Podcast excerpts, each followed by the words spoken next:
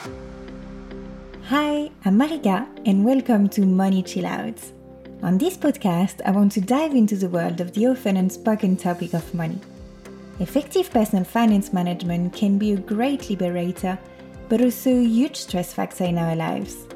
After a 10 year career on trading floors in London, I want to help demystify the intimidating world of finance and have an open, honest, and frank conversation.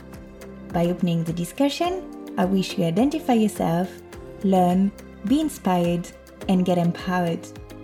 Every other week, I'll be joined by guests for conversation on money, mindsets, investment habits, and any best practices they abide by. So join me on this journey as we unpick the complexities of finance and get more comfortable talking about our money. And when you're ready to go further in mastering your finances, come and work with me on a one to one coaching. You'll grow your awareness, move on with your projects, and have an accountability buddy to track your progress. Today, I'm honored to welcome Rob, a high profile individual in the finance industry who uses his power to try to make the world a better place.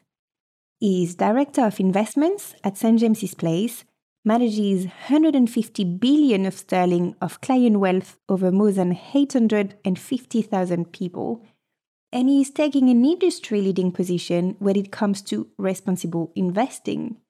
He also holds a few board positions and is a passionate advocate of financial inclusion through financial education, which is a subject that I cherish.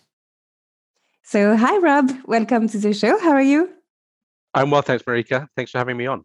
Yeah, no, I'm so happy to have you on this podcast. So, really, thanks for your time. I really appreciate it, uh, Sunday night. and yeah, super keen to speak to you about financial activism because I'm a true believer that once you actually understand the power of your money, even at an individual level, a lot of things do change. So you can align the way you spend and invest with your values. You can support the causes you care about and it ultimately leads to financial well-being which is really what i'm trying to explore on this podcast so. Before we start actually i'm super impressed with people who run so many different activities at the same time. So you have a big job you board position you co-founded the fourth largest investment consulting company in the uk you also co founded a financial education charity. You've written a book to teach young children and their families about the importance of managing their money. And you also have two girls. I mean, how do you find the time? It's a great question. And I ask myself the same question sometimes. We all have the same 168 hours a week. So it's it's really how we apportion them. And, and when you say it like that, what you don't get is the overlap. And so I'm very purpose driven. So my whole kind of purpose is financial well-being in a world worth living in. And so when you look at my job, when you look at those board positions, when you look at the charity, when you look at financial education, they all overlap. They're not different things, they're all connected. So they all support each other. And so for me, or certainly the non-family stuff, the kind of work board, financial education, charity stuff, they're all like a Venn diagram with overlapping petals and the more they overlap, the more they help each other in their jobs. Otherwise, it would be impossible to do. If I had board positions on companies that were nothing to do with financial well-being or a world worth living in or a charity nothing to do with that, it would be a lot harder. Mm-hmm. I see. That's super interesting. So let's talk about relationship with money. And I've actually just finished Psychology of Money by Morgan Housel. I don't know if you've read it. I have. Brilliant book. Brilliant book indeed. Yeah.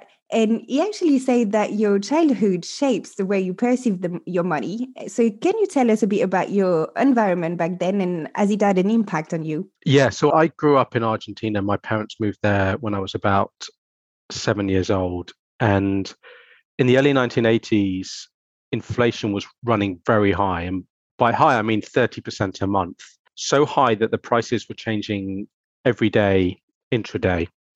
And so I used to remember at the end of each month when my mum and dad would get paid in the local currency, and the currency changed multiple times that we lived there, that we'd go out after school and we'd get haircuts, you know, new shoes, clothes, and we'd go to the supermarket and we, we'd run around the supermarket trying to pick out the things before someone literally changed the price during the day.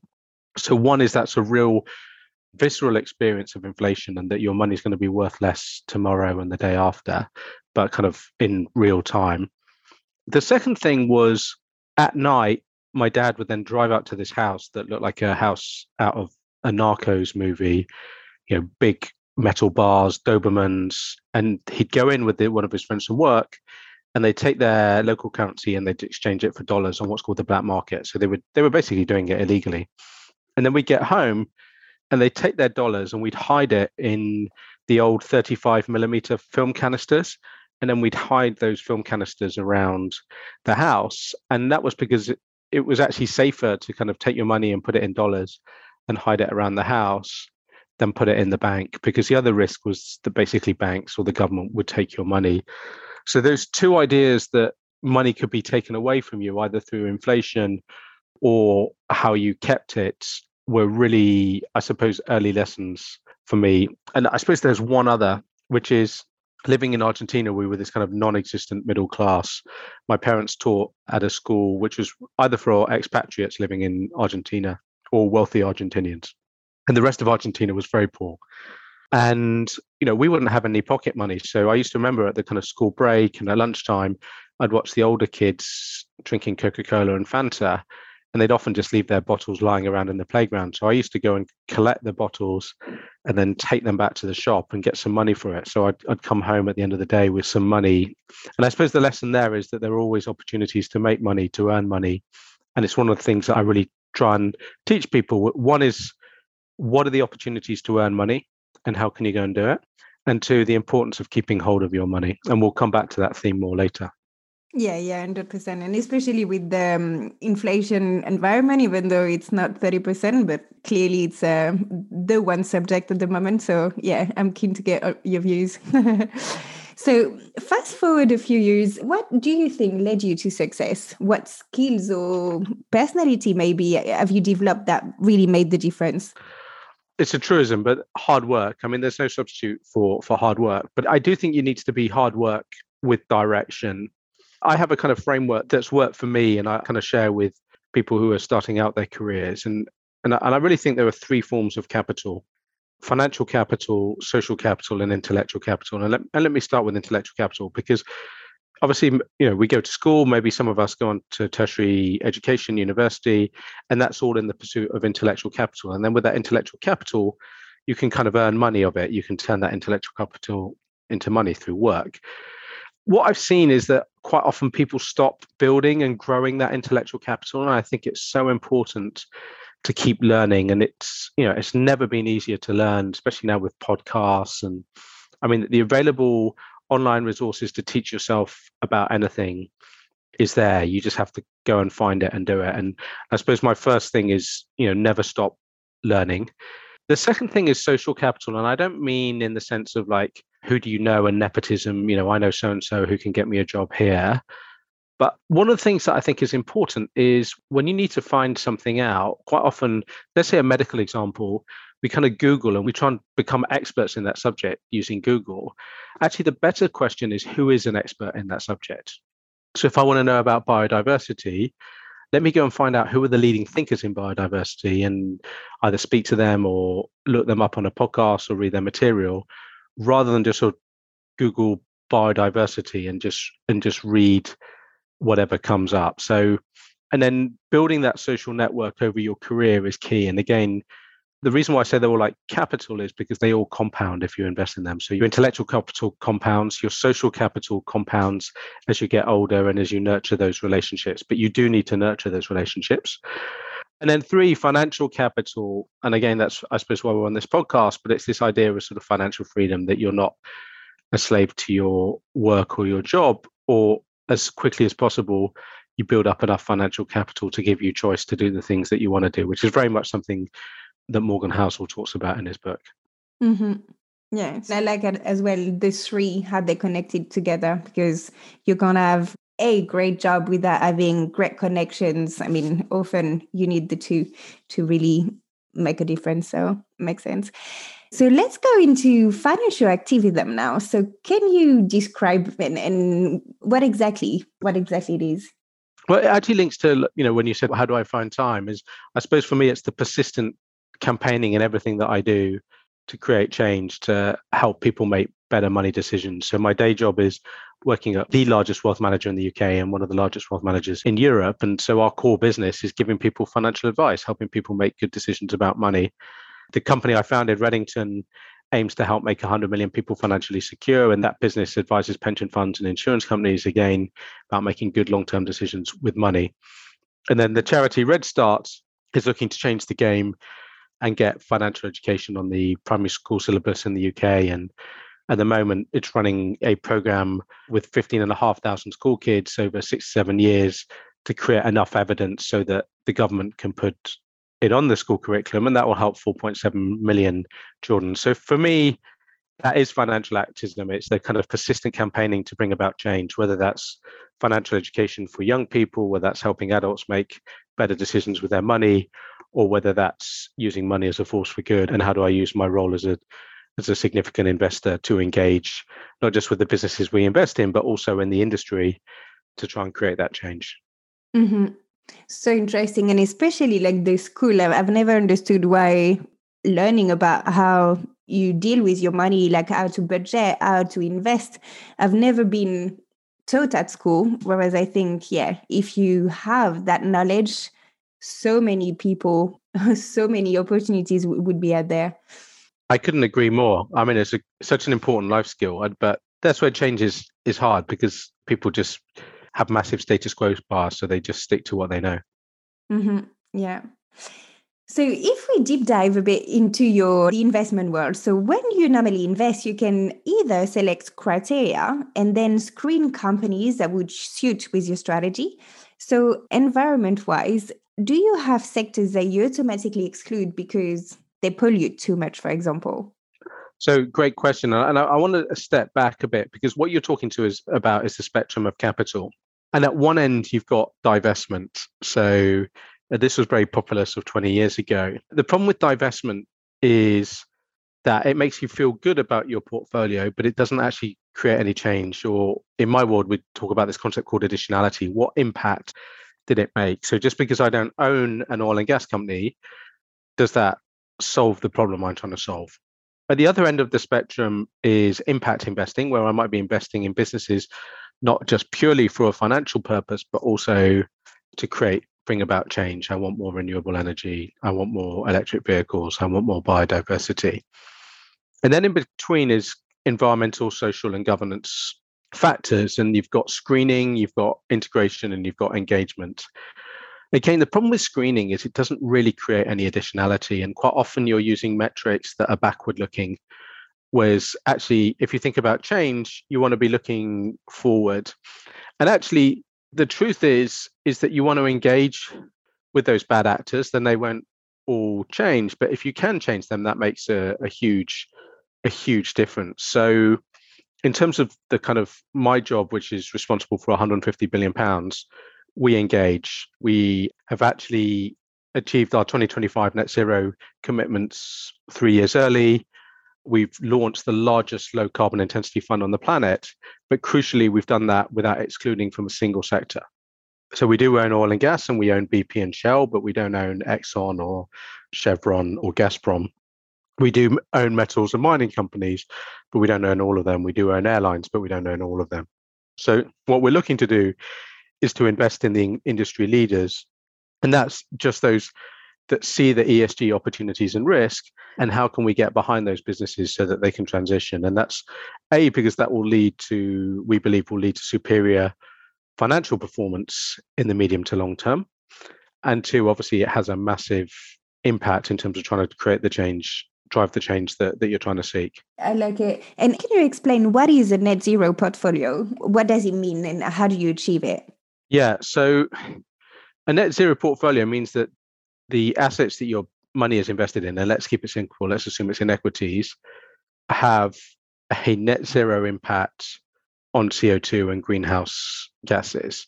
Now, at the moment, there are increasing regulations in the UK and around the world to get companies to disclose effectively their carbon footprint. It's called TCFD, the Task Force for Climate Related Financial Disclosures. Think of it a bit like your annual report and accounts that reports your revenues, your costs, and your profit.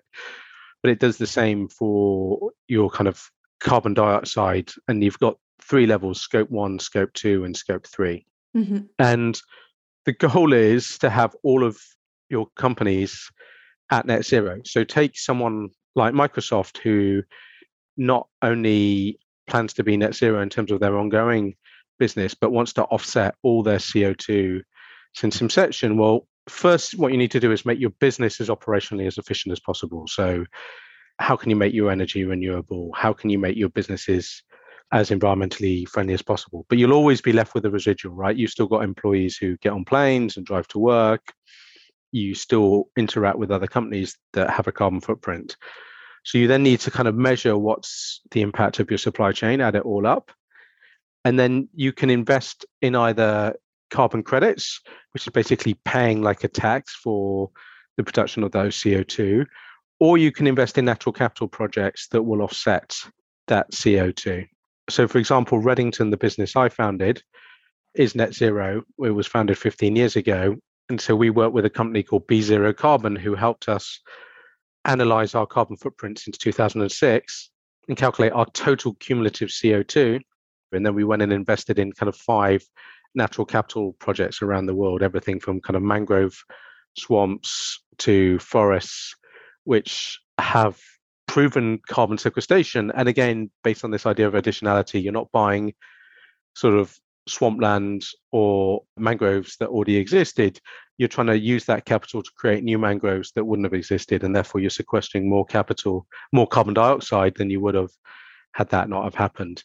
So to be at net zero requires every single business to be net zero, which is why it's such a big tall ask. And that's why, you know, the commitment for many companies is to 2050. Clearly, it's easier for a professional services firm like Redington or a technology firm like Microsoft than it is for an airline or a mining company to achieve net zero. Yeah, because I imagine the calculation should be like pretty huge. So again knowledge is power but before you get like the final number i think there's so much things into it that it's not actually easy to get like the knowledge and and, and the number firsthand yeah no as you say look i mean this whole space is new and there are different metrics but you know again this is why you need sort of professional firms like b zero carbon as well as you know increasingly the big four accounting firms to come in and audit and verify that what you're doing is right. That's absolutely key. Yeah. And it kind of links to greenwashing. So, how do you really make sure that the company's promises are actually real? And as an investor, what the fine line for you between exiting a stock or accompanying their efforts? Well, uh, look, I think on the latter point, our goal, wherever possible, is to engage, not divest. Divest should be the final straw where you feel that they've not listened to you, they've not taken on board your actions and recommendations. So at SJP, we're part of what's called Climate Action 100 Plus, which is engaging with the 100 largest emitters on the planet. They, they between them represent 70% of global CO2 and greenhouse gas emissions. So actually, if we tackle them, you know we're going to make a massive impact mm-hmm. you know in last year we as part of that group engaged with shell to sign up to net zero and then last this time last year april last year we actually voted against them because we didn't think they'd gone far enough with their net zero commitments but by using the collective voice of numerous investors they responded and actually you know that's a very powerful way of of driving change so very much engagement not exiting on the you know on the greenwashing, it's companies will kind of talk the talk. They'll make commitments. They say they're doing that, but are they walking the walk? So actually, that Shell example is a good one because in April 2021, when they made various kind of net zero commitments, we voted against them and said, look, that's not good enough. You're not going far enough to do something about it. I think on the decarbonizing, let's say Microsoft or Redington is going, well, where's the data? Where's the verification? and ideally from a third party that evidence is what you do. I mean, the good thing about global financial markets is transparency is key, right? And you know, there's ever increasing transparency in what we do, and we rely on institutions like the big four accounting firms to make sure that what companies disclose are true and fair. So I would say greenwashing is easier to spot if you're an investor because obviously that's your job to kind of delve deeply, understand the risks, read an annual report and accounts, read the TCFD report. I think where greenwashing is more of a problem is for either a consumer of those products or where you know maybe a company's promising to be greener than they are or if you're in you know a retail investor and you're and you're investing in a fund manager or a financial services firm that promises to be very green but isn't because obviously you're not going to have the same information or tools to be able to verify whether that's the case. I think you know one of the other problems for me is that this space is complicated and nuanced because everyone wants it really simple. So the message is divest you know have does your pension fund have oil and gas companies in it? Oil and gas companies are destroying the world. That's bad. And therefore don't have any oil and gas. But actually, the argument is a lot more nuanced is that we need, you know, 80% of our energy today comes from hydrocarbons and we need to transition. And we don't have the energy resources today to transition to net zero. We can also talk about what's called a fair and just transition, which is, you know, the UK has benefited from coal for over 200 years. Why are we turning around to India and making them, you know, sign up to the same commitments as us when they haven't been able to benefit from it? So, for me, the ESG engagement nuance of being a good investor with impact to transition is a lot more nuanced than maybe we read in the press and then therefore gets lost when it gets explained to a consumer especially for, a retail consumer who's looking to invest mm-hmm. In terms of organization, or in order for you to really try to convince people, what tools do you have? So clearly, you have voting rights as a shareholder, and it's pretty powerful. As you said, we already voted against some companies. Are there others that you use? Yeah, so the model that we use, SJP, is that we use third party fund managers. So we can influence the fund managers we invest in. So a few years ago, we made it a prerequisite that all of our fund managers were signed up to the United Nations Principles for Responsible Investing, which is kind of baseline kite mark when it comes to responsible investing. And they're raising that standard every year. We ourselves signed up to the Net Zero Asset Managers Alliance. We work with engagement, stewardship, and engagement providers such as Robeco. But I suppose as a large institution, we can access, we can join these groups like Climate Action 100 Plus. We can partner with people like Robeco, and we can use our size and scale to put pressure. You know, with 150 billion pounds, we have a lot of influence, so we can put that pressure on our fund managers, who in turn can put it on the companies they invest in. But it, you don't just have to be an equity holder. Actually, being a bond holder, you have, you know, potentially just as much impact on those businesses because you know you choose where those bonds price in terms of the yields and you can choose not to lend to them in the future. And you know, at the end of the day, if a business can't raise capital either through equities or debt, that's problematic for its business. So increasingly, fixed income investors are seeing that they have almost just as much influence as the equity investors, even though they don't have the same voting rights. Mm-hmm. And thanks for bringing the fixed income. Yeah, and the other piece is obviously being part of an industry body. You know, in the UK, we're part of the Investment Association it's about lobbying government, it's about you know lobbying regulators. So change comes when you have multiple actors all acting in the same direction. So regulation, government policy, investors, consumers. When those things start to align, that's when you get real change, which is something that I think we saw happen last November at COP26 for the first time was the alignment of multiple stakeholders across multiple kind of jurisdictions. Okay. And we've spoken a lot about the environment. What about diversity in the workplace, for example? Diversity in the workplace has come a long way in, in a short period of time. And it, it wasn't that long ago, let's say five years, just to keep it simple, where people were kind of talking about diversity because they thought it was a good thing rather than because they realized that actually diversity is key for driving better business performance bottom line and i think once you get those shifts where people see it as not something you must do because it's the right thing to do, but actually at the same time, it means that you're going to be more sustainable as a business, then that's when change starts to come around. And then again, it as government policy or regulators add further metrics to drive that.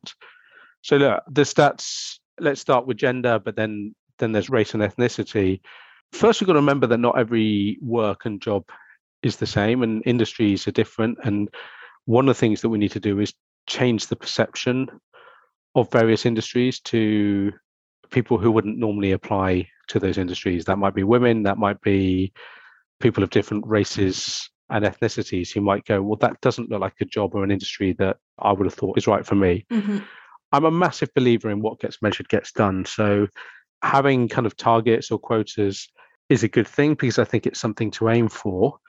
But I think what really matters is change. For change to happen, you need to change the process, you need to change the systems. And so take my word in the finance industry, let's say there there's probably for every 10 jobs, you know, eight men and two women. So trying to get sort of 50 50 diverse candidates for senior roles is is challenging but you can start to change your process so blind cvs interviews with two people of which one's male one's female setting targets around your shortlist. So for me change comes or long-term sustainable change comes because you've changed the process and the system not because you've just sort of like rushed out to quickly hit those targets because you can hit those targets one year but you can easily easily slip back.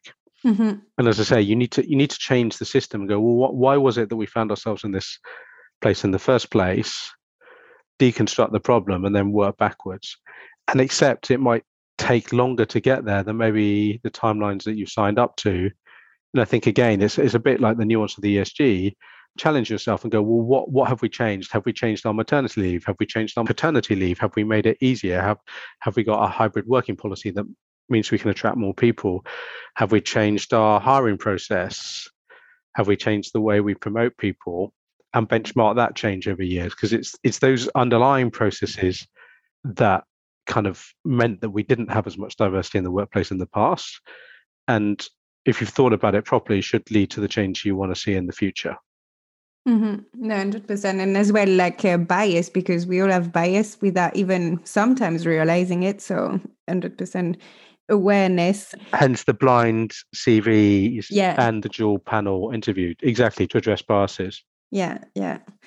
So, if we take all of the environment, like all, all, your initiatives, what has been your biggest achievement in that space?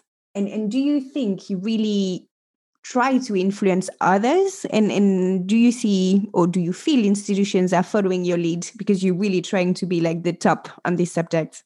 I don't think there's been one biggest achievement. And, and again, I think it's a bit like when you asked me at the beginning about success. I do think achievements kind of compound on each other. And so it's a series of decisions that layer on top. So, you know, it started with saying, okay, by the end of this year, we'll have 100% of our fund managers signed up to UN PRI. And at the time, only two thirds of them were. And then by the end of the year, we achieved it. And when we set out to do that, people thought, oh, okay, you can't do that. And then the following year, we signed up to the Net Zero Asset Owners Alliance. We were the first wealth manager globally to do that. And then we set our kind of 2025 target to reduce our carbon intensity by 25%. And we've achieved that three years early. And we've done that across equities, across fixed income, and property and again, property hasn't been because we've done anything rash. You know, we've worked with our fund manager, Orchard Street, who have tried to reduce their carbon footprint 10% every year. And then last November, we took our global equity portfolio fund, which was our largest fund. It was 14 billion pounds, and we restructured it so that it still tracks the MSCI ACWI, which is the World Equity Index, including emerging markets. But we set the goal to have a carbon intensity of 50% lower uh, than the MSCI world, but to do that without divestment. Last year, we appointed Robeco. We signed up to Climate Action 100 Plus. We've appointed Baringa to kind of help us with climate modeling. I suppose my point is is that the change and the achievements are the sum of all of those parts rather than any one in, individually. And so the impact comes from that. I do feel in the UK that what we've done is, you know, in in the top quartile of what institutions are doing, and and I think many people do look to what we're doing and and to follow our lead, which is probably another way to affect change. I mean, you know, it's back to that walk the walk and talk the talk. And when people see you actually do it, exactly, they want to be involved too. Yeah, and and the key is there's no secrets here, so we're very open and transparent about how we do it, and yeah, we'd love other people to follow as well. Yeah, Yeah, love that. So let's talk about financial education now. So you absolutely passionate about financial inclusion and that comes from uh, financial education of course. And you want to teach and you are teaching young people how their money work and how to make it work for them. So what are your techniques to really simplify concepts and make them want to play an active role? The answers in in your question which i think to take save your acorns that book is written for four to six year olds so children starting at primary school. And the reason i wrote that book was when i became a dad, you know, I, I was reading a lot of children's books and I thought, okay, wow, this is powerful. And then at the same time, research had just come out from Cambridge University saying that our money saving habits are formed by the age of seven. And so the point about Save Your Acorns is it's, I suppose it's, you know, a parable, a bit like Aesop's fables. And it's supposed, it's, it's teaching an important concept, but in a fun way. So at one level, it's just a story about some squirrels and some bears and some monkeys, and the monkeys having fun wasting their bananas and grandpa squirrel. But obviously behind it is a parable or a fable about and some lessons. And so it's not a book about money or saving and investing but through storytelling you can then start to talk to your children about why the monkeys wasted their bananas and what happened when the weather changed and why did the bears save their berries for winter. And then you can start to teach important financial concepts. So it's using a story to land concepts in an age appropriate way. And we did the same when we started Red Start. When we first started Red Start, we'd go into the classroom and teach kids about budgeting and tax, but that's, yeah, let's be clear, it's a bit boring for kids. And so what we did is we created a game. And, and so a lot of our teaching is based on what's called gamified learning. So we know that play is a great way for people to learn. And I think if children don't know they're learning, but they're just sort of playing a game and then using coaching techniques. So as they play the game, you ask them questions to test their understanding. It's a much more powerful way of getting them to learn. So that kind of experiential learning, that play-based learning is in many walks of life shown to be a great way to teach children new concepts. And we're just applying that to teach them about money and how to make good decisions about money in an age appropriate way. Mm-hmm. And it's super interesting to know that by seven, you already have I mean, you form your experiences, as you said. Like, I, yeah, it's an eye opener. I had no clue. yeah, no, it's scary if you have kids. Yeah. and you're writing a new one, actually, a new book for 25 to 45 years old. So, definitely spot on for my listeners. Can you tell us a bit more? So, having written a children's book uh, and having done lots of podcasts and talks over the last 10 years, I, I really wanted to write a book for young people who are earning money either through work or they're self-employed and to empower them to make good decisions about money. So really the book is about financial freedom how to earn it how to keep it and how to grow it and so some simple money steps to help you to do it. And the underlying behavioral framework of the book is one is about awareness the second is about action and then once you've taken action is acceleration. And i use stories from my life. I use real examples of friends. I use stories of famous people from Michael Jordan to Johnny Depp to Pharaoh and Joseph to bring to life the components. And the book is split into three parts earn it. So, you know, the idea of going out and earning money, keep it. How do you keep hold of it? And how can you lose money? And then grow it. And really, I see the kind of key to financial resilience and mm. financial well-being as being able to master earn it keep it grow it. And so for me success is my promise for the people reading that book is kind of if you read a chapter a night for two weeks you know i, I hope to inspire the, you to kind of take action and, and change the way you feel about money and hopefully pass the book on to another friend. Mm-hmm. and has it been out already or are you still working on it? So it's i started writing it in june or july 2020 and it's gone to the publishers. So it should be out in June this year. I'm designing book covers and it's with the editors and there's a whole process to get it processed, but it's it's written. Cool. I imagine. So yeah, let us know when when it's out. Definitely I'm interested. One last question for the end. What are these things for you in order to reach a sense of financial well-being? Yeah. So, you know, at its simplest level, I think, you know, Morgan Housel says it's it's the freedom to have enough money to choose how to spend your time. You know, quite often people don't get to choose how to spend their time because because they have to work.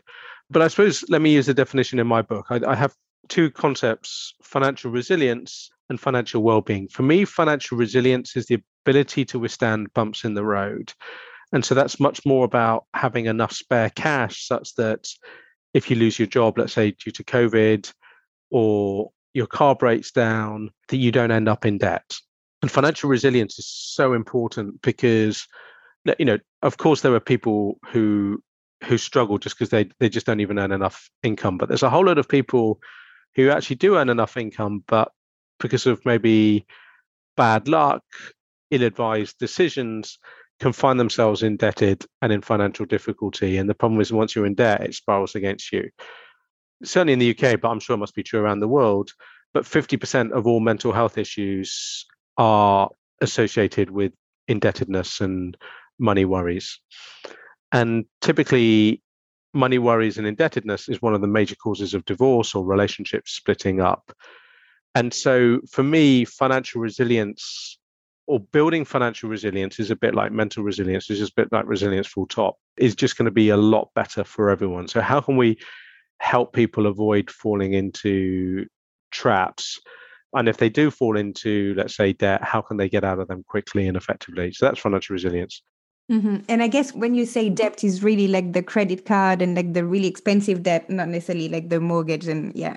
Exactly. And that's one of the things i like to talk about is is your debt backing an asset or is your debt backing something that you bought and is depreciating in value and you know a mortgage is typically very low interest certainly relative to credit cards whereas quite often credit cards are you know 29% apr i mean you know one of the things i talk about in the book is buy now pay later and i use an example of an ipad that you can buy and you can if you pay it back in the first year then it's free from an interest but if you pay it back over one or two years, then the interest is just eye-wateringly high.